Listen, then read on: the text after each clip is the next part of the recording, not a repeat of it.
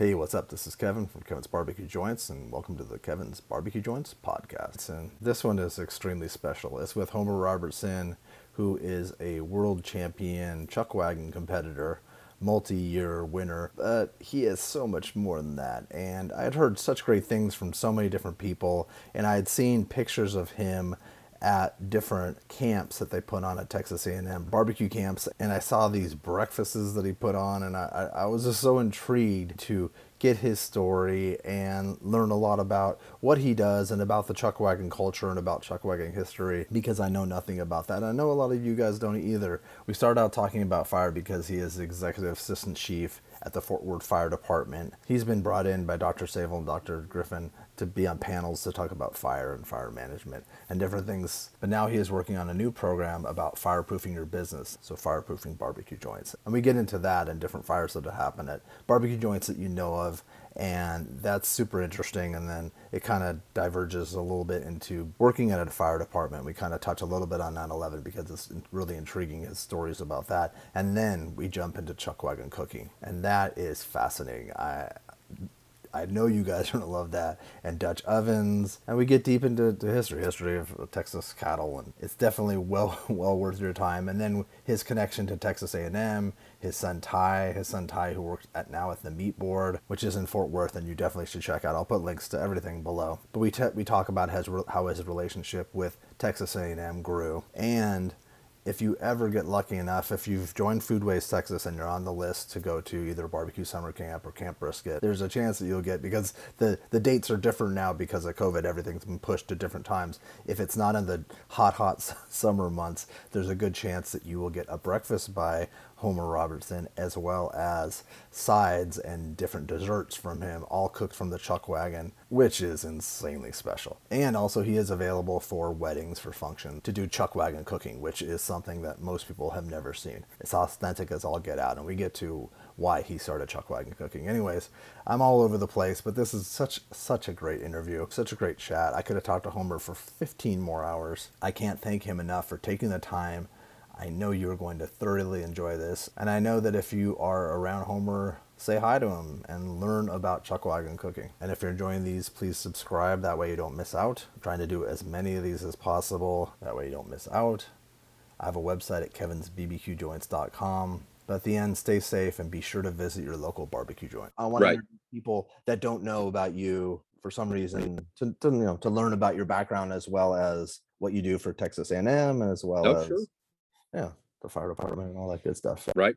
I'm going back down there next week to do a class. Oh, are you?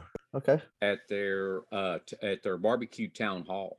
Okay. Oh, this is a barbecue uh, town. Is that with so the, Foodways? Uh, no, that is something that Texas A&M does. Dr. Savell and Dr. Griffin. It's kind of an extension program. Okay. So they they invite. I think pretty much anybody. I don't know if it's by invitation only, but so they're focusing on the uh, barbecue community, uh, especially the the uh, restaurants and okay. people that supply them. So they've done these for a number of years. They call it the barbecue town hall, and so they will take they'll just invite people and they they have an opportunity to visit but they'll bring some really good speakers in like they'll bring a guy in that'll talk about beef prices what okay. he suspects beef prices are going to do I'm doing one. Dr. Savell uses me a lot on the smoke panel because of my background in the fire department. Uh, just talking about, you know, kind of the fire behavior, the fire dynamics part of that. And so I am doing a program called that I'm developing right now. We've never done it before. It's called Fireproofing Your Business. Oh. And uh, so, you know, you, you, look around the state of Texas, a lot of our barbecue places have had significant fires in them. Oh, yeah.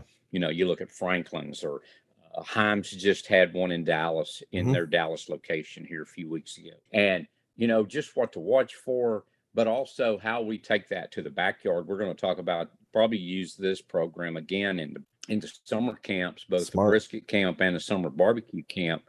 And just for the backyard cooker, you know, things like some of these guys have built these uh, great smokers, but they're on a trailer and they have a wooden deck on them yes, that's you, you know that you're going to lose some embers mm-hmm. of that. You're going to lose some coals. so you know having a having a deck that's fireproof making sure that when you dispose of and you clean your pit out as part of the maintenance part of that is making sure you're putting that in a non-combustible container Smart. and disposing of them properly and you know in in franklin's case he and i visited uh, aaron and i uh, visited a couple weeks ago at brisket camp. I saw that. and i specifically asking him about the fire he had. And you know that was a that was a a phenomenon from the standpoint of he had his night crew guy on. They were working or you know working and the guy was tending the fires. And aaron does a really good job of managing his fires. Mhm. but uh there was a hurricane came onto the coast of texas and that gust front came through blew an ember out of one of the uh, uh pits and Ah. that thing got wedged over in the side of the building and uh i mean that's just you know when you got 40 50 60 mile an hour winds blowing how do you you know how do you control and manage that i mean there was just hardly anything he could have done about that that was in a very significant fire that had him closed for a number of you know Yeah. months Well, now with, with with with something like that, how would you avoid? Would you uh, do a specific type of insulation, or is there something that you can do to protect your building, or what would you do? you know, and I think in Aaron's case is that you got to realize that, uh, hey, I've got a significant weather front coming through tonight. You know, you kind of have to pre-plan that, so to yeah. speak, and then just ma- maybe have more people on, you know, on duty. I think there was just one guy there, and uh, uh, just watch where that stuff's going. But also, when you design and build those facilities, you've got to do that and make sure that you don't have many combustibles around Yeah, know, no, uh, we're just something where something gets away from you. Uh, you know, you don't have a wood pile close by, uh, or if you do, it's it's upwind. You know, there's a lot of things you could do about that, but you just got to pay attention. I think probably another person there helping could have, you know, made a difference in that that True. case. But Hutchins had one recently too. Hutchins about- had a fire. I think it was electrical. I think that was a Oh, that was electrical. sign or something. I don't remember, but that's another one I need, to- I need to look at. They they had another fire, but restaurant fires are are reasonably pretty common. And one of the things I'm going to talk about in this program is that where you put your emphasis. And when you're in the in the in the restaurant business as a whole, but barbecue people specifically, is that you got to put your focus on where that is. As a as a firefighter for the last 40 something years, I'm going to tell you, I never went to a fire in a restaurant that was in the front of the house. Those Mm. fires never start at the hostess table. They always start in the back. Okay. Okay. I always went to the back of the building. So it's in the kitchen, it's in the storeroom, Mhm. uh, but also you got to think that's where our employees smoke. That's where they charge their phone.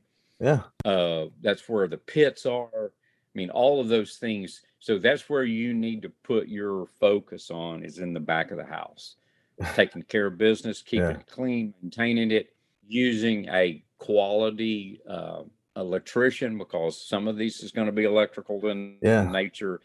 Don't be just letting some jackleg electrician or you, uh, unless you're really good at it, trying to uh, uh, do electrical work back there. Have somebody that's le- uh, licensed and bonded because you certainly may need that uh, that that license and bonded uh, for your insurance. There's a lot of shoddy work. Oh, work. sure. I'm sure you see a lot Right. of it, and and, and just because I want to keep that part part in. This is very interesting. I think a lot of people will take a lot out of that, and the, they'll want to be part of this class. And I'm sure, like when you know, I've, I'm three years in and still trying to make the summer camp and and Camp Brisket, but I I I can't wait because I think this is very important. This is integral what you're doing. Now, can you give a little background? You're because you're the deputy fire chief for, for the Fort Worth Fire Department, or is, are there multiple fire departments in Fort So Worth? I'm the I'm the executive assistant chief. So Okay. I'm the number two guy in the Fort Worth Fire Okay. Department. Uh, and you know, it's uh, Fort Worth. A lot of people always think about Dallas Fort Worth, and and uh, we're the um, 12th largest city in the United States now. Oh, And Lord. uh, if you look at the at the top 10, we had two of the top 10 barbecue places uh, in in Fort Oh. Worth, Goldee's and uh, Panther City. Mm-hmm. So uh, uh, an emerging food scene there, and and even though I am in the fire department, uh, probably people probably recognize me more for my relationship with uh, the the food world. Mhm. Uh, you know, I'm a my my real passion is I'm a chuck wagon cook. Yeah, and, And, I want to uh, get I want to get heavily into know, that. I- I've taken a I lot of notes, so hopefully, hopefully I could ask you the right way. Okay. Yeah. So, you know, my, my background in, in the fire business, I've been, uh, you know, in the fire business since 1978. Uh, I've been involved with Fort Worth since 1985. So I worked my way through the ranks. And so I'm now the number two guy in the Fort Worth Fire Department and getting close to retirement. I'm at the end of my runway as far as uh, working in the fire department. I don't know if this is a little tangent. Do you know that Sam Jones is? I think he's a volunteer uh, fire chief in Ayden, North Carolina. I don't, I don't know Sam. No, I don't. When I talked to him the last time, he was uh, he has a giant um, barn that he he does work out of. And we talked, to, and he was talking about how it, because it was so local that he was called upon, and when he was training people, he'd say, you know, you might be coming to a family member's home or a, a neighbor that you know or someone you grew up with, so or come on a scene of a car accident. So how how is that mentally? How do you how have you dealt with that? You know, I, I have had those incidents. So my family dates back. I live in Granbury, Texas, which is about oh, 40 miles southwest of Fort Worth. Yeah. Uh, right here on the Brazos River. And, uh, so my family hasn't been involved with the, with the Granbury Fire Department since 1907. Wow. And so I, I was my, my dad was uh, the fire chief here. I was the fire chief in Granbury. I, I, that's how I got interested in the in the fire service was through my Okay. volunteer service in my own hometown, and uh, and then went on to Fort Worth to, to work as in a you know in a career fire department, but still really involved. But but that is an interesting part of being a firefighter in your local town is that you do I've I've made a number of incidents, car wrecks and heart attacks and fires in people's homes of who were close family friends Yeah. and uh, um, you you don't realize how how that what that connection is until you see people that you know that Mhm. have been killed or injured or their, their properties damaged. Um, that that really has a, a pretty big mental mental aspect of that.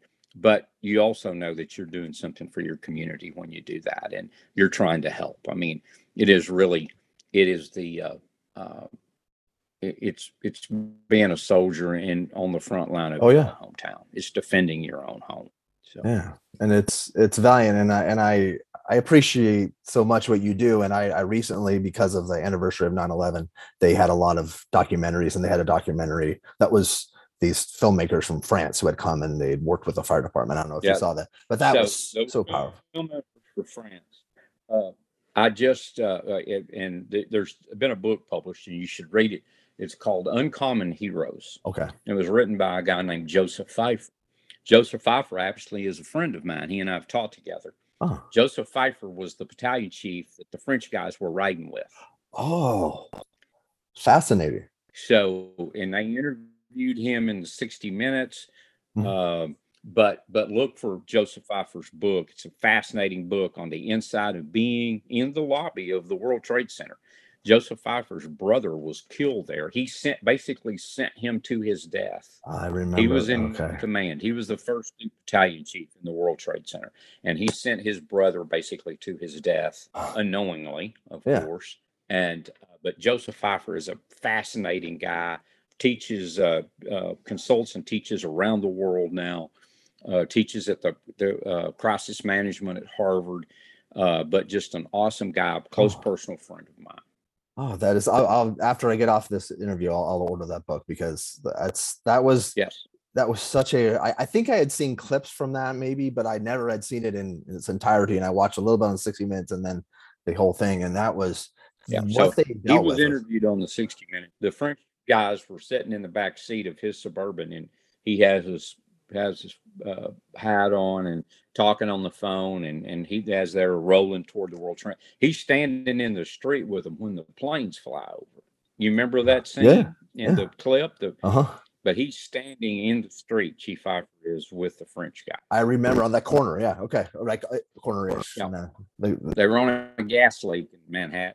That's what it was yeah yeah okay how no how was that I, this is so but tangential but how what was that day like for you and and were you got were you at the station that day I, I was so I was the captain of the fire department shops at the time.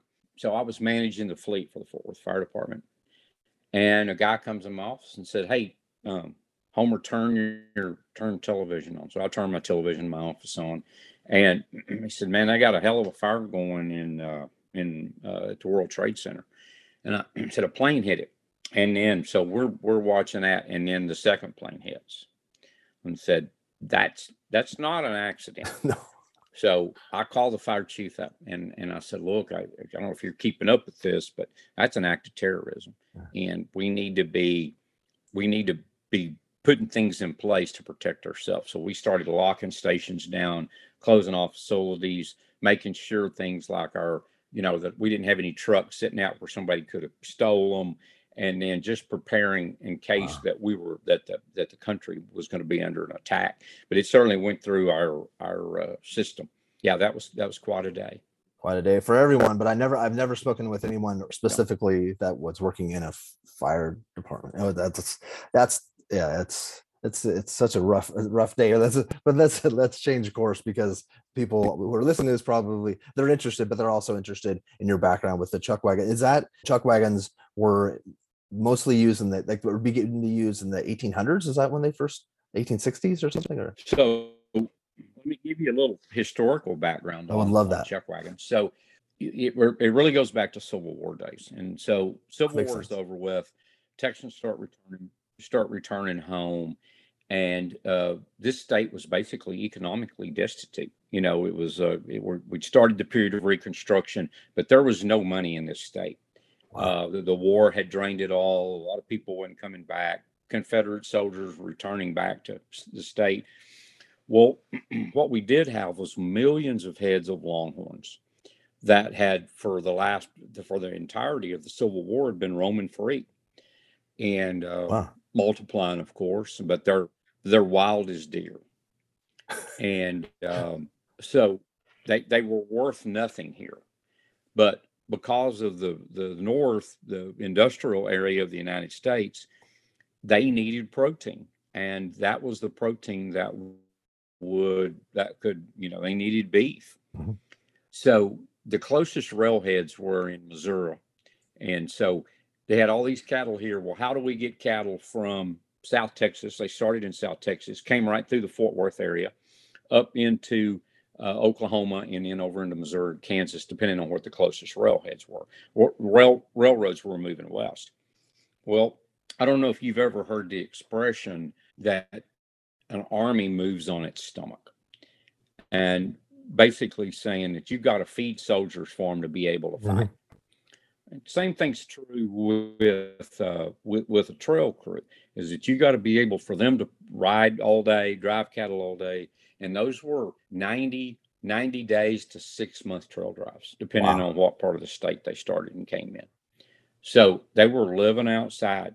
So how do you do that? How do you feed a, a crew of fifteen people, fifteen men at the Yeah. time, uh, and haul supplies, protect them somewhat from the elements?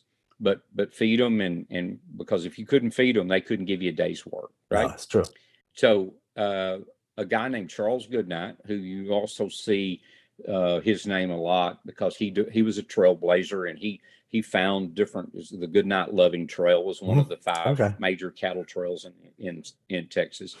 But uh charles goodnight uh larry mcmurtry when he wrote lonesome dove he took charles goodnight's story and, ah ad, and and did the adaptation for Lonesome Dove. Stories really about Charles Goodnight and Oliver Loving. oh i didn't know that Uh, okay Oliver Loving actually got killed out in New Mexico uh, in an Indian attack, got gangrene in Fort Sumner, and uh, he he Charles Goodnight was his really good friend, and he said, "Hey, do not let them bury me in this godforsaken country in New Mexico." wow So Goodnight loaded him up and brought him back to Weatherford, Texas, and buried him in Weatherford, Texas, Ah. which is about 20 minutes from here. But Goodnight was the originator of the chuck wagon.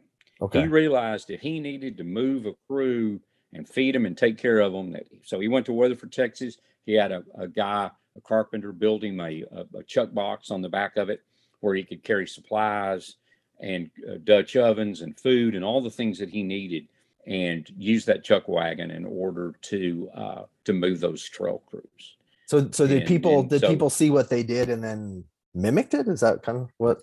Start started mimicking it, yes, and uh, it was just one of those innovations that came along. And they go, oh, there's a better way of doing something, and then you started seeing the big wagon and buggy builders. Most of the time, they just took a wagon and did the uh, did the addition to it, put the chuck box on onto a regular wagon. Goodnight used an a, a surplus army supply wagon to do that. Oh, But uh, some of the other major wagon and buggy builders also went in there and and uh, and, and did some chuck boxes. But most of the time, they were just they were they were original. It's just like people's kitchens. You know, how do you want your kitchen set up? uh-huh. And so moving forward today, people have been using wagons. It's still a very chuck wagons very still a very uh, economical way of ranching or taking care of cowboys in the big part of this country, the the West Texas, the, the Arizonas, New Mexico's, the Wyomings, because they may be out two hours from where uh, they're they're living. And so if you need to start early in the morning, who wants to get up at 2 a.m. and drive two hours to you know where you're where you're going to work and unload everything? So they go and camp and stay uh, at the wagon, and that's still something that happens today. And people say, "Why? You know, I never see a chuck wagon. You just you can't see them from the highway."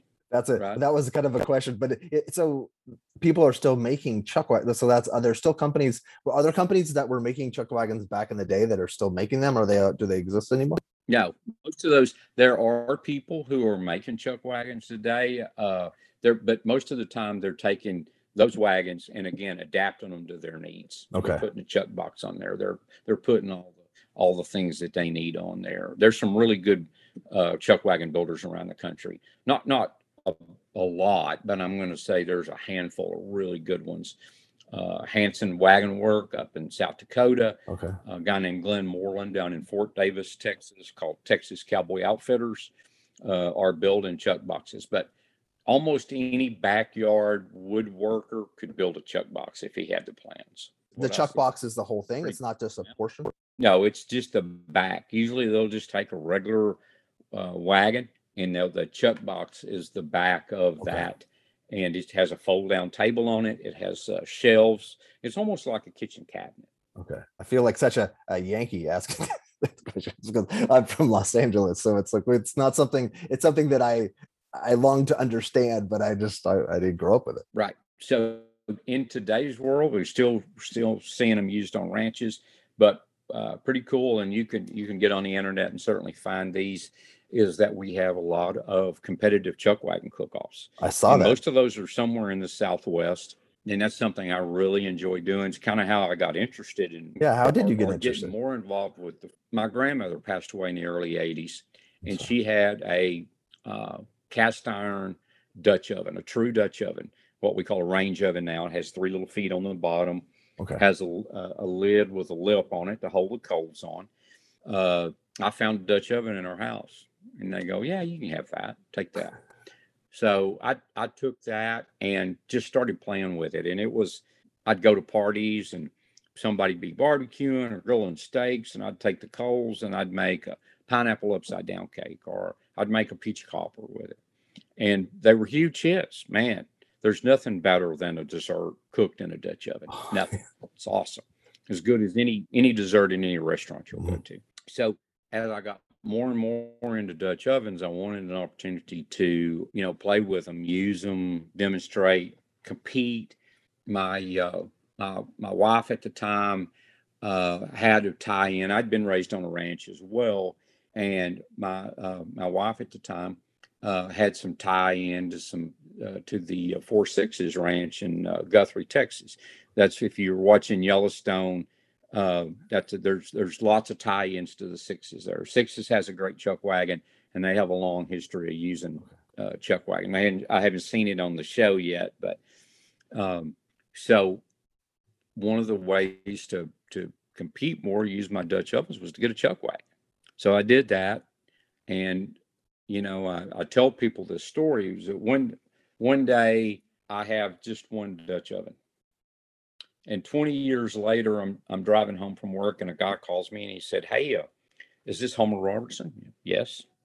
Uh, Chuck Wagon Cook? Yes, it is. Depends on who you talk to, but yes. some people will call me a Chuck Wagon Cook, and some people won't. And uh, he said, "You know." I work for Food Network, and he said if if you call 20 people in the United States and talk about chuck wagon cooking, your name comes up 19 times. I go, well, no, I, I really I really didn't know that. And then just a week or two later, as this as the story goes, I'm judging a throwdown with Bobby Flay. I was wondering how that happened. How you get to a to a point uh, where life's going to take you mm-hmm. in, in, certain things, but you know now I, I uh, I still still love to go to competitive chuck wagon cook-offs. Uh, and I've been the world champion three times, but just just the opportunity to get out. Chuck wagons are like you, you know, Kevin. Have you ever had a, a party at your house? Where do people congregate? Mm-hmm. They congregate in the kitchen. Oh yeah. And it's the same thing with chuck wagon. There's nothing better than sitting at the wagon, eating you know, having a beer, sitting around the fire. But it's just like having a good party at your at your house is being at the wagon.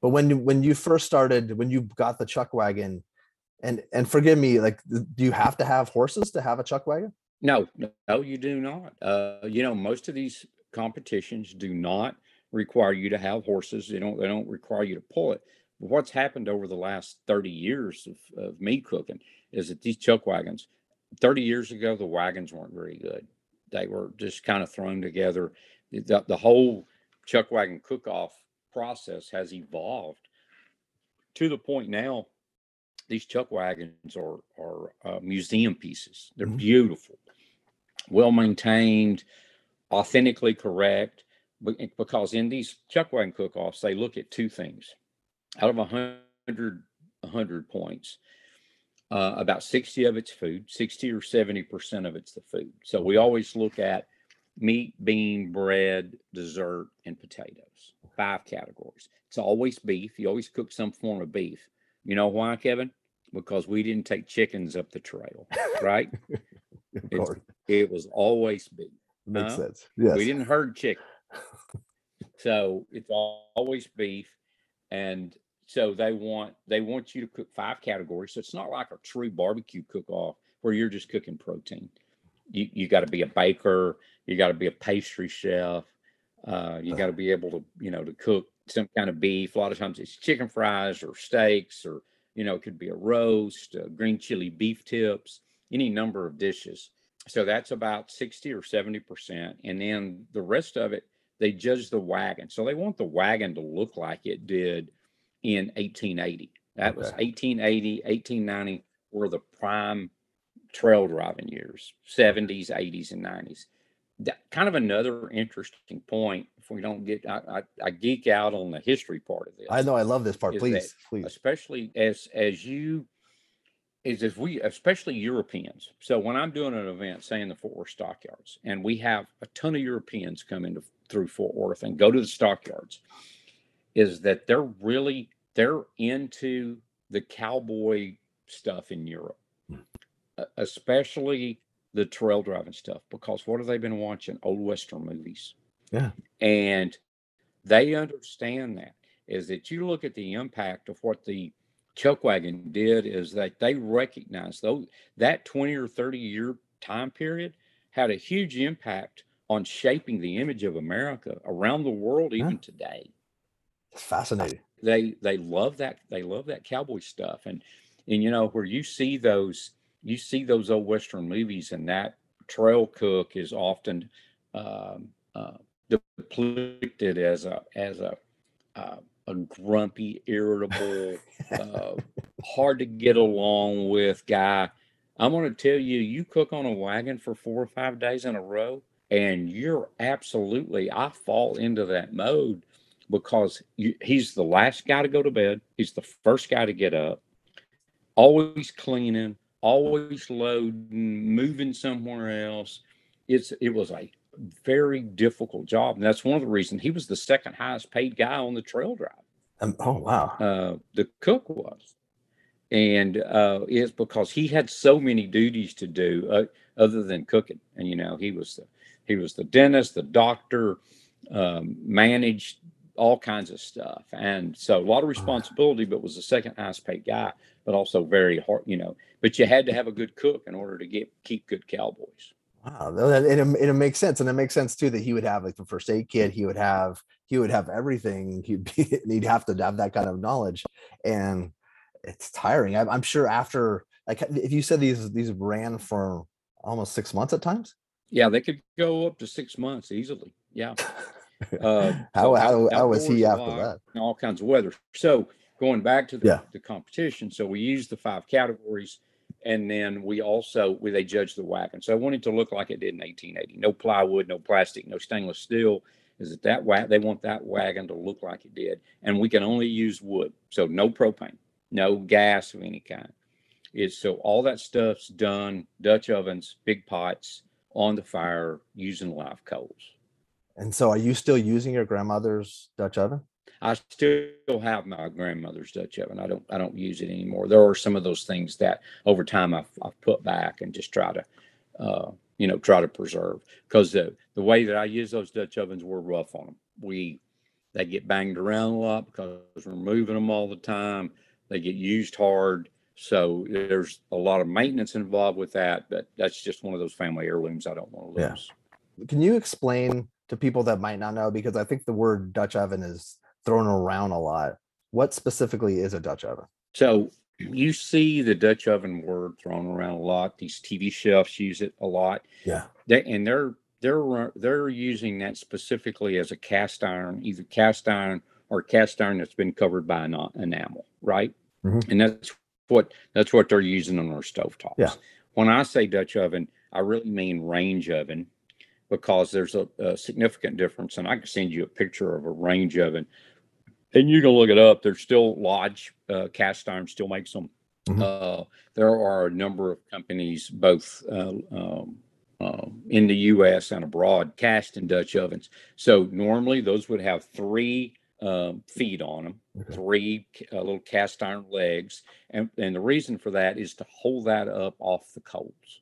Because when you're cooking with a Dutch oven, a true range oven, camp camp oven, is that you're using both top and bottom heat. And I do that so we put coals on the bottom mm-hmm. and we put coals on top so that it bakes from both directions. And uh, the way that you regulate the heat, people said, well, how do you get good with that? Well, you burn a lot of stuff. You Just burn like a lot everything of else. Your, your, your, food, and and then you go, oh, you know what? That was way too much heat. I cooked mm. that too too fast. So uh, what I do is I build coals, and uh, there's a lot of these Dutch oven societies. People that are interested in cast iron cooking, there's these Dutch oven societies that you don't have to have a chuck wagon, but you can use your cast iron Dutch ovens, and they use uh, charcoal, okay, briquettes, and they can tell you how many coals to put on top and how many to put on the bottom. Uh, some there's a lot of really good techniques out there to do that. I use coals from uh, wood that I've burned down, and I use a lot of hardwood. In in Texas, we either use that hardwood is normally either oak or mesquite, mm-hmm. and uh, so we uh, I'll burn that burn that wood down to get a good bed of coals. Take a shovel and then I'll shovel the outside, build a ring around that uh, uh, those Dutch ovens because you got to remember the bottom will tend to burn quicker than anything else. Yeah, because it's closer to the heat sure. and there's no airspace in there. The top will is a little bit more forgiving because you've got normally you'll have two, three, four inches of airspace sure. between the lid and the food product uh, but the bottom tends to burn a little. So you'll use um, you'll you may just kind of build those coals around there. But how you regulate the heat is by taking the coals off or on, adding more coals if you need it, or picking the Dutch oven off and just taking it, moving it off the coals. and slowing the cooking process down. That makes sense. You can control it. Well, you can you've got some control over it. Literally. Tons of man, there are just so many good YouTube and and internet videos of Dutch oven cooking. Oh, I'm sure now. Uh, yeah. Still a lot of people, a lot of people are um, using Dutch ovens, and you can't go into a good uh, outdoor store, uh, Academy, Cabela's, Bass Pro Shop. Every one of them will have a Dutch oven, uh, will have a number of Dutch ovens to pick from, uh, just because people are still using so then, how did your connection with Texas A&M? Did uh, Dr. Savell contact you, or how did that? Or or is it? I know that your son. Did your son? is that what? My so my son attended Texas A and M. He's a as we were uh, you know uh, lovingly referred to him as meat nerds. He uh, he went down there in 2014, and and again because my connection with with them was through Ty. Hi. Um, so they they would uh, they would invite me down to. Uh, we started out uh, helping with the uh, on Friday afternoons. They have their barbecue class for their students. Are you familiar with that? Uh huh. I think I remember so they, talking they about that. have incoming freshmen will come in, and that class is at four fifteen on Fridays, and it's it's a weird time to have it. But what they're trying to do is is build a connection with with those kids to stay there and go to the ball games. Mhm. So every Friday afternoon in the fall, there's uh, these kids stay and they they learn. They'll they'll they'll cook briskets one time. They'll cook pork butts one day. They'll right before Christmas they fry turkeys. So Ah, they're doing all these different. So I started going down there helping with the Friday afternoon barbecue class Oh, because okay. Ty was involved with that. And I'll tell you that that class probably, uh, even though Ty was an ag major, it it took him into the world of food and meat. Uh, Ty currently works for two old uh, Aggies that own a company in Fort Worth called the Meat Board. oh, he works at the meat board. Okay. uh, yeah, have you seen the Meat Board? He's I, I talked uh, to you've Joe. ever the- seen their little videos on Joe Riscky? yeah, yeah. I talked to him a while back. Yeah. So Joe, he works there with Joe. But if you ever look at their, follow them on Instagram or on Facebook, Ty does a lot of their their videos. Oh, that's. Ty. Okay, So okay. Now it makes he's in sense. the retail part and and now in in sales. But if any of your listeners are you know looking for really quality pieces of, of uh, uh, product, uh, you can get prime brisket there. You can get wagyu, uh, uh, beef ribs, all the things that great barbecuers need. You can pick up there at the meat board. Great steaks, and hand cut, dry aged, and and uh, just uh, regular case. You need to go. So I'd started going there on on helping with the Friday afternoon class, help teaching you know teaching a little bit, doing a little historical perspective, doing some Dutch oven cooking, and then we started doing it and We would always do it in November, and then I, I would stay Friday night, and we would schedule in on the same that we've been to a Texas A&M fighting Aggie football game. Okay. And uh, you talk about people that get into tailgating. Aggies get into tailgate, and uh, I mean, you, you really up their game when you got a chuck wagon and 200 people standing around eating. You've really upped the tailgating, and and like I tell people, chuck wagons that's the original food truck. That's And, great. That is Uh, it, it's that's the original food you're so funny. That's right. so uh, we would we would tailgate, and then I started getting involved with their with their brisket camp and their summer barbecue camp. So brisket camp, we always take the wagon down. Uh, we just did that uh, two weekends ago now, and that's how I started getting associated with all of these barbecue guys. So one of the things that we found in in brisket camp was that we tried all different kinds of. I mean, they tried with different smokes, wrapped, unwrapped uh, different kinds of wood, uh, different grades of of uh, of briskets. But by Saturday afternoon, we had we had people who had eaten way too much protein and it looks like it. really had their really had their stomachs messed up. Right? I mean, you can just like anything, it's balance in life. So uh, Dr. Savell said, "Hey, Homer, why don't you?"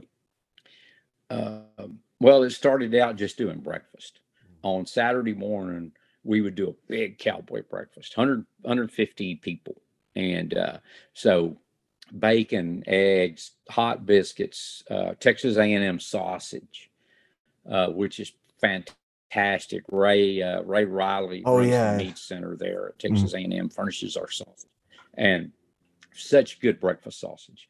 Uh, breakfast tacos. We take leftover brisket from the day before and make breakfast taco with briskets, and, That's, good. and uh, just a fantastic, just a great, great, uh, you know, big cowboy breakfast. Uh, campfire coffee right on the fire, and man, and then it turned in. Hey, you know what we need to do? Not only do we need breakfast, let's cook some sides.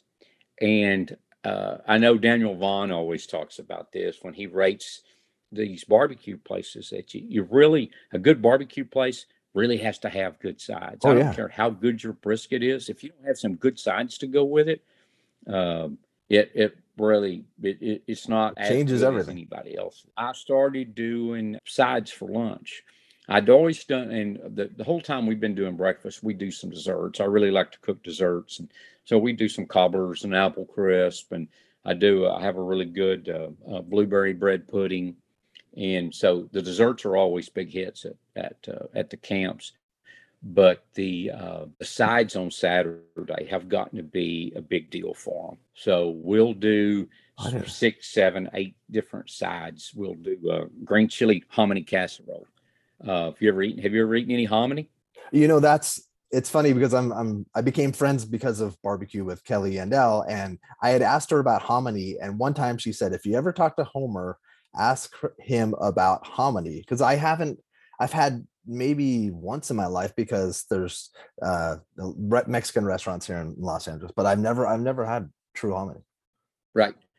So uh, the Hispanic culture and Native American culture both use hominy a lot because uh, in some forms you can get it in, dry in the dried form, and all hominy is really is a is a corn that uh, corn kernel that it's been soaked in lye lye Okay. water, and that lye water will make it s- swell up and and uh, but you can get it canned now a lot of great canned products, or you can get it dry. Dry is a little harder because you have to reconstitute it. Okay. Uh, but they uh, Native Americans use use a lot of hominy in the Southwest, Mhm.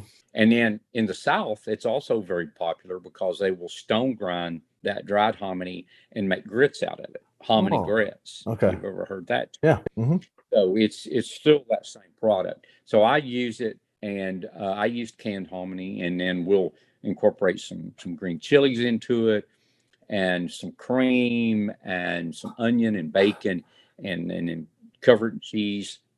So good. So Oh. that that was a big hit. This I think we used six number 10 cans which was the one the big Yeah, cans uh-huh. the one gallon cans brisket count this this last and they ate almost every bite of it so we do a we do just try to have some vegetables we use a lot of beans so we'll do a pot of pinto beans uh, joe riscky has one of the best um, uh, lima bean uh, butter bean recipes Ah. that i've ever eaten and i love My dad, when he was alive, loved butter beans so much, so much.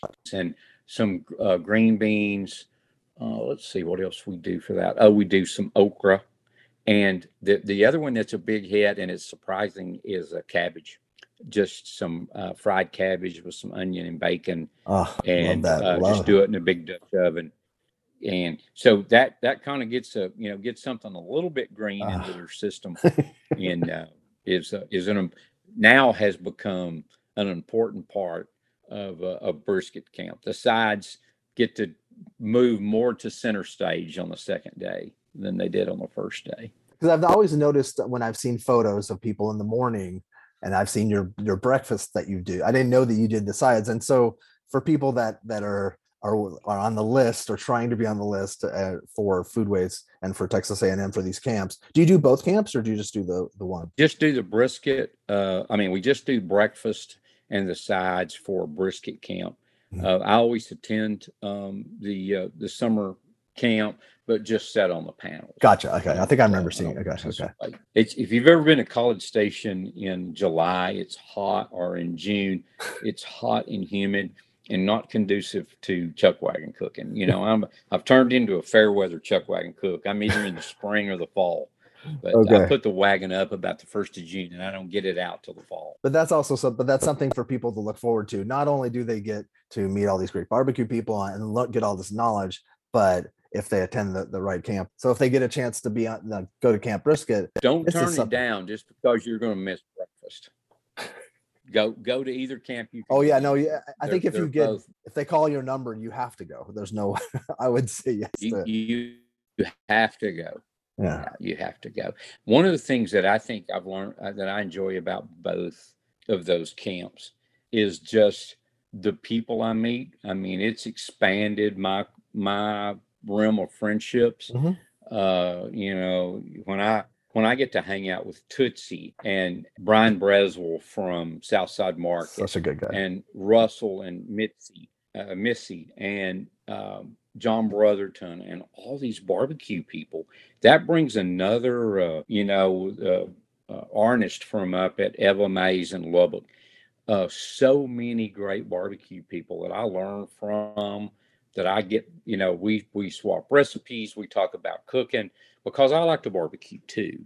Mhm. And uh, I've really been fortunate to be able to hang out with those guys you know this last brisket camp and um I, and sometimes i have to because i don't recognize them in, out of their element is that we're cooking we're doing some desserts and i see a guy over there i don't know if you've ever seen pictures of my buddy uh, arturo garcia from lubbock another great barbecue guy Interesting looking guy too. Really interesting looking guy. he, he could he could play in the movies He right? could, yes. he could play he could be in 1883 or he's just an interesting guy Yeah. I said, you know, like, who in that? Who's the hell is that using our knives and cutting boards? And he goes, ah, that's a that's Tuffy Stone.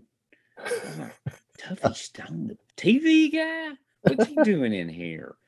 And Uh. so Tuffy Stone's like, he hangs out with us all weekend, and he's fascinated by the whole process because he appreciates the the you know you got to appreciate the the task and appreciate what you're doing Mhm. that's a n- different form of cul- you know cooking. Tuffy Stone is a he's a French trained culinary guy, Yeah.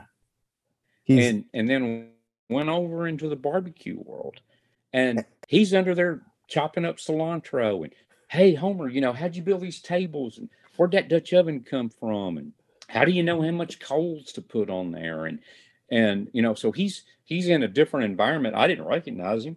But then it's like, oh yeah, Tuffy Stone TV guy from out on the East Coast, barbecue guy, Pitmaster show. And a Super great nice a guy. great human i i i got i finally got a chance to to interview him about a year ago and he was so kind like kinder than i even imagined and and he is and his he just lost his father two years ago too so he's going through he was he his father was involved with a lot of his cooks so he's i th- i think he the way his mindset has changed a little bit too about how he looks at the barbecue world and how he looks at uh, experience with people so that's that's really nice that he- cooking in general. But you know, it's it's cooking, but it's relationship. Mhm. Nothing brings people together any closer than our relationship with. I mean, that's his primal, and and, the, and that's another thing about the chuck wagon is that's his primal as you can get. I mean, Yeah. it's not very far removed from some guy sitting in a cave with a stick and sitting around a fire, and Uh-huh.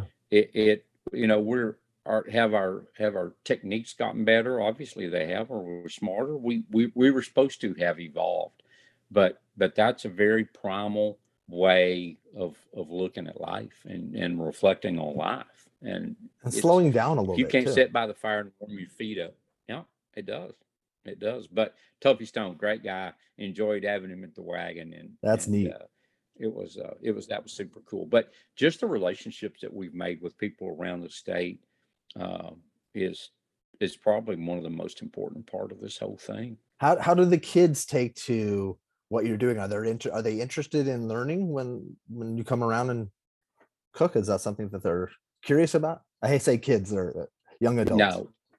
Yeah. Well, young adults, but uh, you know, my uh, Ty, he he was raised doing that, and you know, sometimes you don't always appreciate what you have around you, and I think as he's gotten older, he does. But I always work really hard, uh, especially when I go down to A&M because he they have a number of uh, people, uh, graduate assistants and uh, student workers. They hang out at that wagon a bunch Yeah. because they want to learn. They're fascinated by that, and I'll let them. I'll let them cook, and I'll let them cut stuff. But that's an opportunity uh, as my friend Arthur says, a boy doesn't know what a man doesn't teach him. And, you know, you have to take time to uh, share that with those kids. I mean, you're teaching them life skills. You're teaching them to Oh cook. yeah. If they can cook at the wagon, they can cook at home. Oh yeah. And uh, I tell you, one who's really gotten into that is Dr. Savell's grandson, uh, Jackson. And Jackson works. He's uh, Jackson just turned 16. Uh, works for Hutchins. That's okay. He's the one. McKinney, Okay. uh, Frisco. And um, I, I, he called uh, Jackson called me maybe five six years ago, and he was in Boy Scouts wanting my bread pudding recipe, and uh, he was taking that to scouting because the scouts still teach Dutch oven stuff, Oh. right? Oh yeah. and and so that's he wanted to use that he had seen me doing that at uh tailgate and so he took that bread recipe that bread pudding recipe and he went to his boy scout camp bit huge hit but he's he has it now jackson has a fire pit in his backyard and a and a way to burn coals down and he'll take his dutch ovens and cook in in the backyard uh i turned him loose at brisket i mean yeah brisket camp that boy, I built him a good fire that morning. He shows up at the crack of dawn, way before daylight, and cooks 300 biscuits for breakfast Love that. and never burned a one. Wow. Stayed on top of them, and it's just cooking cooking 300 biscuits in in Dutch ovens is a challenge. And you know, I felt good that I had taught him something, a skill that he can use. He great job, you know, and he's cooking the he just ran the Dutch oven for me, let me concentrate on, you know, just the coordination part of of turning out briskets for 100 people 150 people over um uh, you know, over live fire. How how are you cooking the like when you said eggs and bacon and things like that? Are you cooking? Do you have big cast iron grills or how is that I've got, yeah, I've got uh, 20 inch skillets. skeleton? I've got two 20 inch skillets that'll hold probably 75 eggs at a time. Wow. Big uh, 20 inch skillets. Those things are, you know, that big. That's interesting. I never, yeah, I guess it made sense. I was just because I was thinking uh, you, you're not using anything with like little propane things like this. It's all natural. So I was trying to, in my mind, figure out how is he well, doing you know, all this? we, we do still use a lot of wood, but, you know, we do need to cheat a little bit when we're doing 150 people. Yeah. Uh, right? it's not, you know, it's not competition. So I will use some propane burners Okay. to uh, like fry the sausage and, Yeah. uh, Okay. to uh, to cook the eggs and you know if you know if you don't cheat you don't try I've got a question about because a lot of people that listen to this, I'm sure, are, are curious about co- cowboy culture. Were you? Was that something that was ingrained in you? Were you? Was your family part of cowboy culture? Because you said you grew up on a ranch. So, what is it about cowboy culture that's that you you connect with? you know in this part of texas even though we're one of the biggest uh, metropolitan area fourth largest metropolitan area in the united states now is that cowboy culture is still a big part of the you know the western culture is still part of um, our life my dad uh, worked on a ranch and so i was around cowboys all the time in the western you know the western way of life and it really is just talking about values you know and and, and trying to be the trying to be a good person and and being loyal to somebody. There's a, a term that people use and it says you know do you ride for the brand? And that means are you loyal to the people you work for? And you know for the brand that you work Yeah. and so you know riding for the brand is important but just having having good values uh, it's something that this country desperately needs right Yeah, now is that more more, than ever. to think like that uh at, in, you know and, and and more than ever in um you know i don't know in california if you know if your if your uh, podcast is being monitored by the government or not i sure hope not I hope not. um and I, i'm just teasing when i say that I know it's funny. um, but the uh, but, but just just having good values Mhm. and and but cowboy culture western wild culture is still a big thing uh, in in certainly in this state uh, but there are there are people that need to listen to that uh, Yeah. and just how important that is but Yeah. fort worth i mean you look at in, in fort worth uh, every every day seven days a week at, in our historic district in this Fort Worth Stockyards, uh, they have a cattle drive there. They drive longhorns up and down the street twice a day there. I didn't know it was every day. I thought it was kind of every day at eleven thirty and four thirty, or Okay. eleven thirty and four. You need to look at it's called the Fort Worth Herd, okay. and the the herd is really the symbol of our city. It's a longhorn longhorn steer, and if you look at our fire trucks, at our badges, at our uh, business cards, they all have the longhorn on there.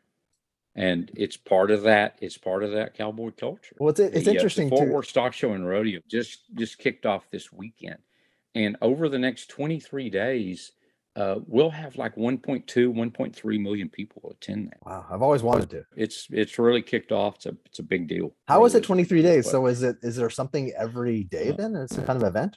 Oh, absolutely. There is some livestock show. There's probably uh, uh, 20 or so performances of the rodeo, and, and they just moved into a beautiful new facility called Dickies Arena. Hmm. Uh, my wife and I attended um, the rodeo not before last, but it'll, yeah. Now there's something, multiple events going on every day, and it's just crazy how busy it is. Horse shows, cattle shows, uh, hogs, swine, uh, swine, sheep, llamas, uh, cattle dog trials, mule jumping. You know, I, I I can't list all the things. No, the Budweiser Clydesdales are there. I looked at those yesterday, which isn't. If you ever get a chance to see the Budweiser Clydesdale, go do it up close. I have- I- fascinating. I've always wanted to. They're Uh, beautiful beasts, beautiful creature. and that's such an operation. There is a by over here in Los Angeles, and I've wanted to go. There's a Gene Autry museum, and I've wanted to go for for years to go to the Gene Autry museum. And then there's a, I think there's another place that's close by. My my father loved uh, loved John Wayne. He loved Gene Autry, and so I I grew up, but I I didn't have cowboy culture, but it was sort of the the outdoor cooking. That was a way that I connected with my father. Barbecuing. It wasn't offset Right. cooking the way. Yeah. So They have in the stockyards in Fort Worth uh, last year opened the John Wayne Museum, which is really supported by his family. And it is a very, very interactive. A lot of his uh, memorabilia and photographs are all in there. That's almost a destination in itself, is to just to go see the John Wayne Museum in the Fort Worth Stockyards. Ah. The herd goes right by it, the, the John Wayne Museum. Okay. As a matter of fact, on what day was it? Saturday, I attended the 90th birthday of a guy named Dean Smith. And Dean lives out here west of us a little bit. Uh, for his 90th birthday, he had a birthday, his wife and sons put on a birthday party for him. Anyway, Dean Smith, one of the most fascinating guys I've ever met, played in 10 John Wayne movies Really? as a stuntman. Look him up, look an image up of Dean Smith Okay. and then you're watching a John Wayne movie, you'll see him. He's in a bar fight. He's falling off a building. He's do, doing a horse stunt. Uh, but Dean Smith's fascinating guy. Won the gold medal in 1952 in Helsinki. Was in the 50s. Was the fastest man in the world. Uh, and then in about 1955, wanted to just decided he goes, you know what? I'm from I'm from Breckenridge, Texas. I can uh, I can go to I know how to ride horses, rope. I go to Hollywood be a stunt man. He was playing in the NFL. Quit the NFL, went to Hollywood, and probably has 150 movie credits and played in 10 John Wayne movies. Just a fascinating guy, but still alive and, and looks great. But look him up. He's Okay. and look young images of him up. Just he was just a very handsome man and still is a handsome man, but uh you'll you'll see him in That's all really- kinds of movies and shows and old, you know, western series and that kind of stuff. Gunsmoke and Tales of Wells Fargo and I used to watch all that. That was uh, my dad loved all that. And now is if, if people want to hire you for an event or how do they get a hold? Is it what's the best way to get a hold of you? And is it do you have a website or, or what's So probably the easiest way is through my Instagram account, which is at Homer's Chuck Wagon. Okay. And I love to have people follow me on that. And I try to post some pictures. Sometimes I it's not always food. It's it's something to do with the wagon or something to do with life. Mhm. But I really love Instagram. Uh, but at Homer's Chuck Wagon. Um, Always do weddings, right? You know, quite a bit of catering. You know, I'd like to cater, but just because again, you get to meet a lot of really cool people, and you get to give, you get to pass the history part of that on. Because who's got the? How many people have gotten eaten off a chuck wagon? Not, not many. Not many. They're fascinated by how we do that. And one of the projects that I've got going on right right now, Kevin, is and I'm building a, um, I'm kind of building a ranch cookhouse, and it's going to be yeah, and it's going to be here behind my house. And it's going to I'm going to have just a big open room and a commercial kitchen down in one end. But it's kind of a on a lot of these old ranches. They didn't have the chuck wagon out all the time. Still had crews, had cowboys sleeping in the bunkhouse, and so I'm gonna have a little bunkhouse in there, and I'm gonna have a commercial kitchen, so that I don't have to roll the wagon out. Because one of the things I found is when I cater, it really beats my wife's kitchen up, and so we've uh, we've come to an agreement that I can build a ranch cookhouse so that I can get out of her kitchen and get all my junk out of here. Uh, because you do collect a lot of a lot of cooking paraphernalia. That's a project I'm going to do probably in my retirement, where I can cook and enjoy that. Uh, it's going to have a place for my smokers and all that, so I can I can really uh, I can really get into it a little bit more. You're gonna have folks out there too. Is that gonna be something where you'll? You know, I might, I'm, I may have a few, few people out here. I don't want it to, uh, I can't, um, I'm not going to turn it into a restaurant. it's not an Um, event space. I don't, and I don't know if you've ever interviewed him, but I think he's a great barbecue guy. But I, he has one of the best, I think, one of the best restaurants in the state, and that's Tom Perini. I, you know, I've, you I, know he's on my list. I, I, every month I put, I have a list and I always think I need to talk to Tom Perini because I've seen his ranch and I've seen photos of the interior Oh. with that big fireplace. If that's my death row meal, so if I'm ever on death row, and they said, you know, what, what do you, what do you want? I'm gonna, I'm gonna, I'm asking for Perini stuff. Okay. What would you Uh, order? What would I order from Perini's? I'd have the ribeye, uh, the Perini zucchini, which is a zucchini dish that he cooks, and it's so good. Probably um, that, a, a green salad, and the bread pudding. Bread pudding. Okay. Do you have, Or- are you, do you have all your strawberry shortcake. strawberry shortcake too? You might as well. I, I, I spoke over it. I apologize. So you, you, also would have the strawberry shortcake? I love his strawberry shortcake. It's really good. It's one of those destination places is that you go to and it's it's so rustic and so simple, but it's so beautiful. Tom is a is a James Beard winner, super guy, president of the uh, Texas uh, at one time president of the Texas uh, Restaurant Association, Wow. uh, and uh, his location is it's uh, I don't know, probably 15 miles south of Abilene, and uh, in a beautiful little town called Buffalo Gap. You you wouldn't think that that quality of restaurant would be out in the middle of nowhere, but it is. Is there, is there somewhere to stay there or is it just a restaurant? He has two uh, two small cabins uh, that are that are pretty cool that you can stay there on Oh. the property. Uh, but it's it's 10, 12, 15 miles to Abilene, and Yeah, there's yeah. plenty of hotel there, rooms there. But it's a it's one of those must go to spots, destination spot. Thank you for bringing that up. I wanted to uh, ask you about a painting that I saw. What was that?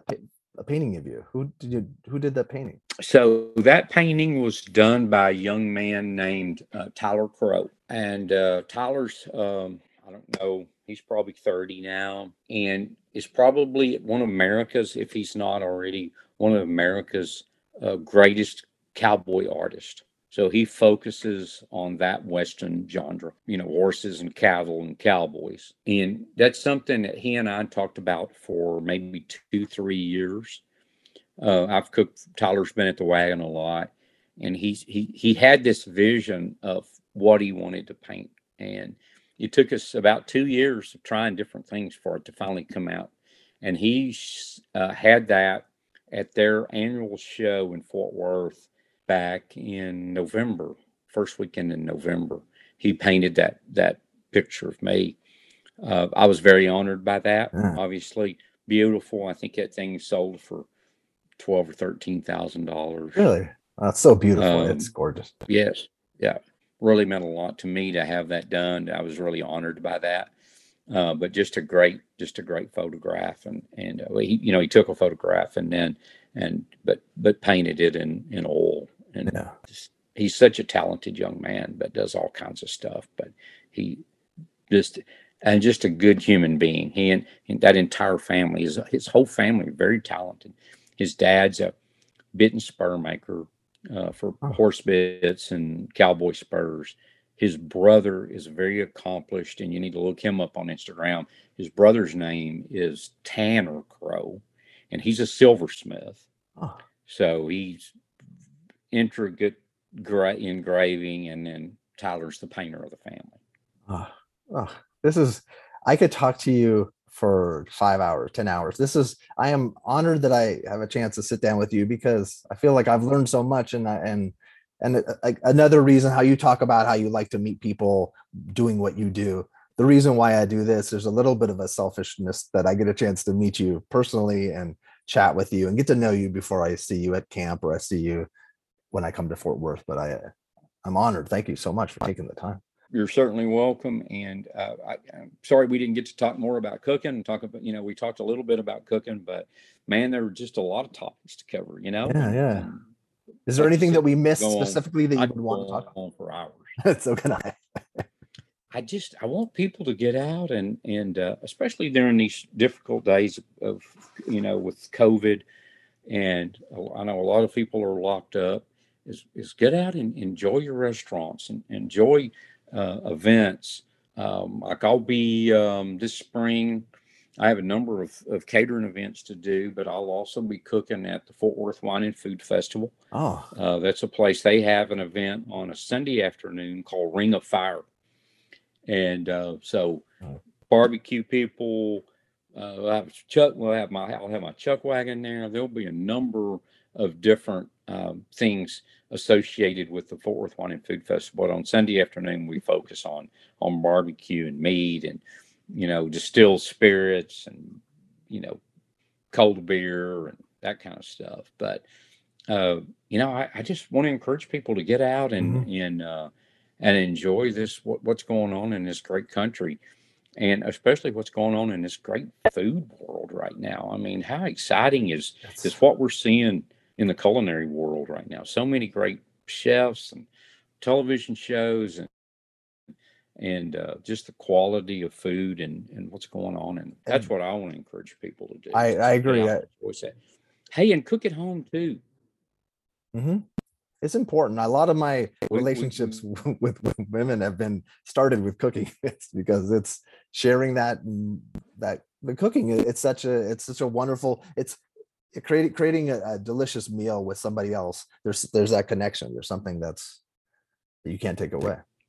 Yeah, well, I mean, what says love more than that? You Mhm. know, when you're when you're cooking for somebody and sharing it with them, I, I don't I don't know a better way to to uh, to give your love to somebody else Mhm. or or appreciation for for you know whether it's a friendship or it's a romantic in, involvement or or just just trying to meet somebody new. You Mhm. know, we don't we don't do enough dinner parties uh, No. where we invite people that maybe don't necessarily and, and that brings up a good point is that we may not especially with the country so divided when we're talking about you know I saw a deal the other day where there's 37 or 47 percent of of college age uh, democratic women wouldn't date somebody that was a, a republican you know Wow. we need to quit forgetting we need to Yeah. forget about that and just start focusing on the people we all have some common ground Mhm. and how can we share that food is is certainly one of them Mhm. sitting down and having a meal it's hard to be mad at people that you're breaking bread with That's very true, and that's a great. It's a great opportunity to understand their point of view and to share your point of view because that's what makes us great as humans and and uh, wonderful as people is our differences. That's what that's what that's our strength. Our strength is our differences, and people use those differences to polarize. right right and that it shouldn't be that way but yeah, But it's, you know it's, th- it's a thank you for what you're doing and you know spreading the gospel of barbecue and cooking and and uh Thank you. uh, you're just in the wrong part of the world. You know, this is this from here to South Texas is the epicenter of all things barbecue. Believe me, I'm uh, Well, I, you know, you you got to appreciate what you're doing for your mom too. I've I've been through that very same process. I I stayed with my mother uh, after she my dad passed away and she had a stroke. I stayed with my mother every just about every weekend that I wasn't out cooking or working for 14 years.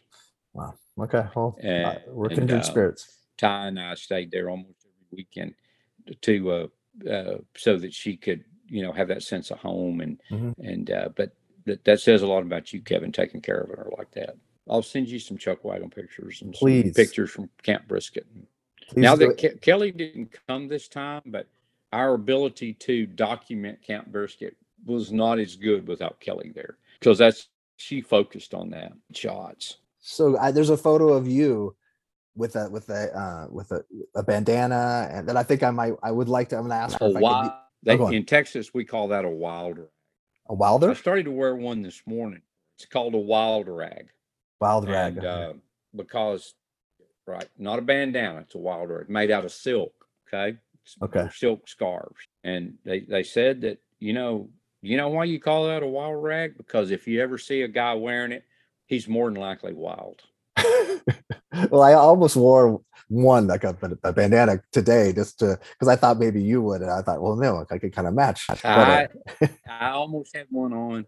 It's chilly here this morning. It's down below freezing here in Texas this morning. Thanks, Kevin. thank you so much, Homer. All right, take care.